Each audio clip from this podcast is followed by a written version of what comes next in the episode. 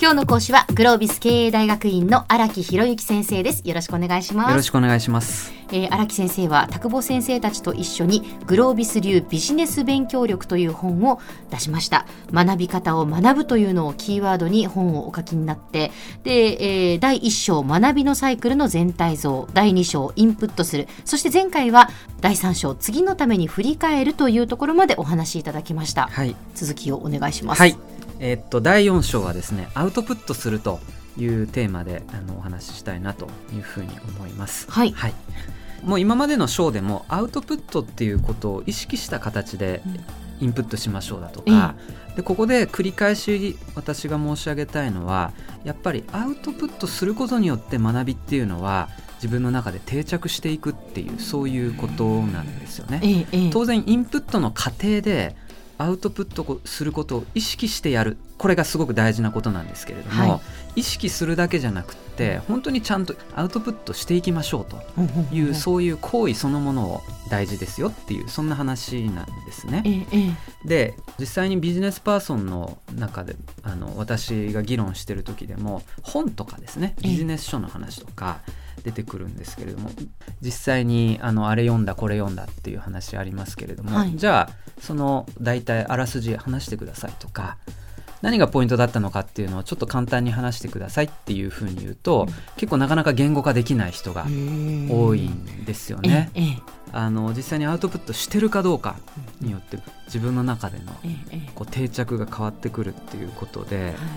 あのこれはですね勉強したことでも同じですしえっと、経験したこと前回話しましたけれども経験したことっていうのも全く同じカテゴリーだと思うんですね。全ては外に吐き出すことによって、はい、えー、自分の定着につながっていくと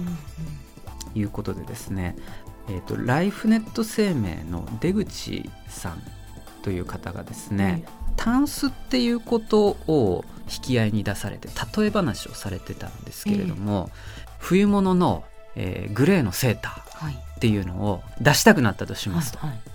その時にあれどこにあるかなって言って、まあ、タンスの中ガチャガチャ探してなかなか見つからないっていう状態がありますよねありますね。脳みそがその状態になっちゃってる方が多いんじゃないかっていうそういう話なんですよね。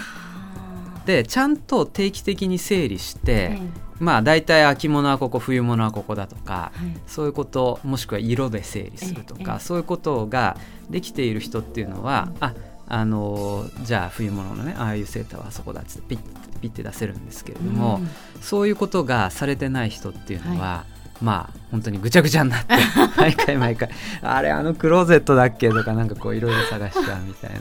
はい、ありますよね。はい、身につまされる話ですね。であの学びっていうのも一緒でですね、えー、いざじゃあお客さんを目の前にして、はい、何か大事なことを伝えなきゃいけないとか、はい、もしくはプレッシャーのかかる環境で、上司に対して何かこう物事を伝えるとか整理して伝えるっていう時に、つい先日まで読んでいた本の中身っていうのがまさにそれを引用にしてパッて出せば、それが相手に刺さるかもしれないと。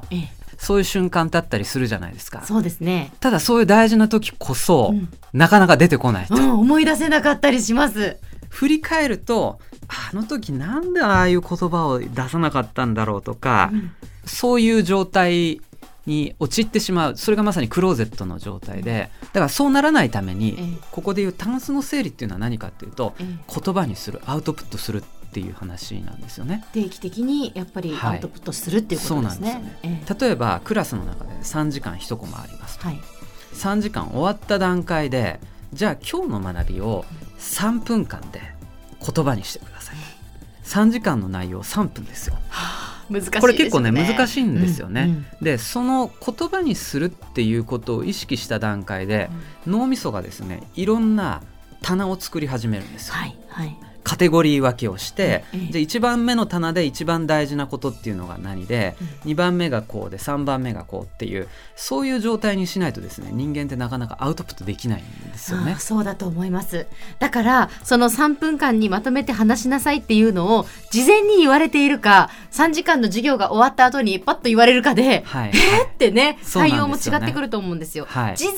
に終わったら3分間でまとめてもらいますよって言われていたらそうそうそうそうそう。そのスタートの時にやっぱすでにそうやって頭の中で引き出しを作っていくってことですよね。そうなんですよね。そうすると自分の頭の中もクリアに整理できるし、いざそれが必要な段階であ3つの引き出しがあってまず今大事なのはこの2番目の引き出しでここのものを出せばうんみたいなね。うんそういう頭の整理ができるっていうことだと思うんですよね。ええはいだからやっぱつ常にそういうこの最終的にアウトプットをするんだという意識のもと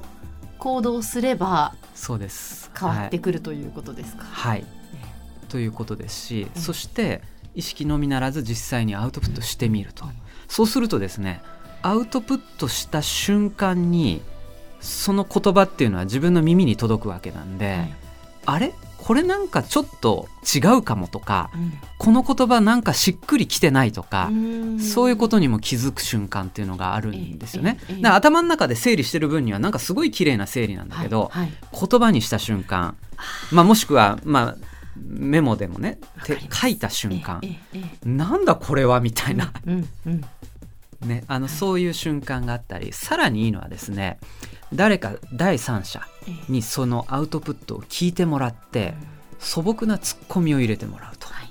自分の中で当たり前って思ってたえ言葉も素朴なツッコミ入れられるとまた脳みそがフル回転する。でそこでやっぱり冷や汗かいたりするんですけれども、ええ。やっぱりそういう繰り返しをすることによってようやくこう定着になっていくっていう、んん書く話す。でそれをまあ第三者に聞いてもらう。見てもらうっていう。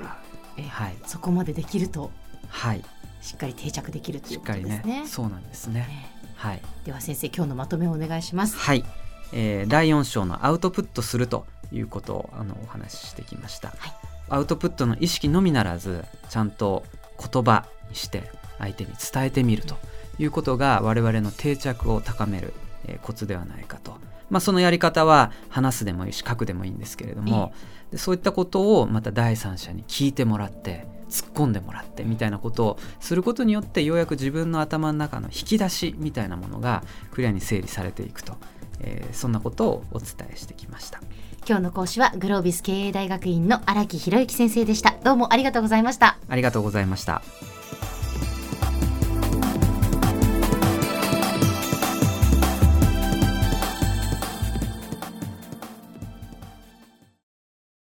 ゾクゾクグイグイメラメラつながる。ゾワゾワ。ハラハラ。メキメキ。つながる。ズキズキ。モワモワ。ホカホカつながる。キリキリ。ざわざわキュンキュン。ガンガン。ワクワク。うずうず。ドキドキ。ルンルン。バクバク。九州人のいろんな気持ちつなげます。九州から輝こう。キラキラつながる。 QTnet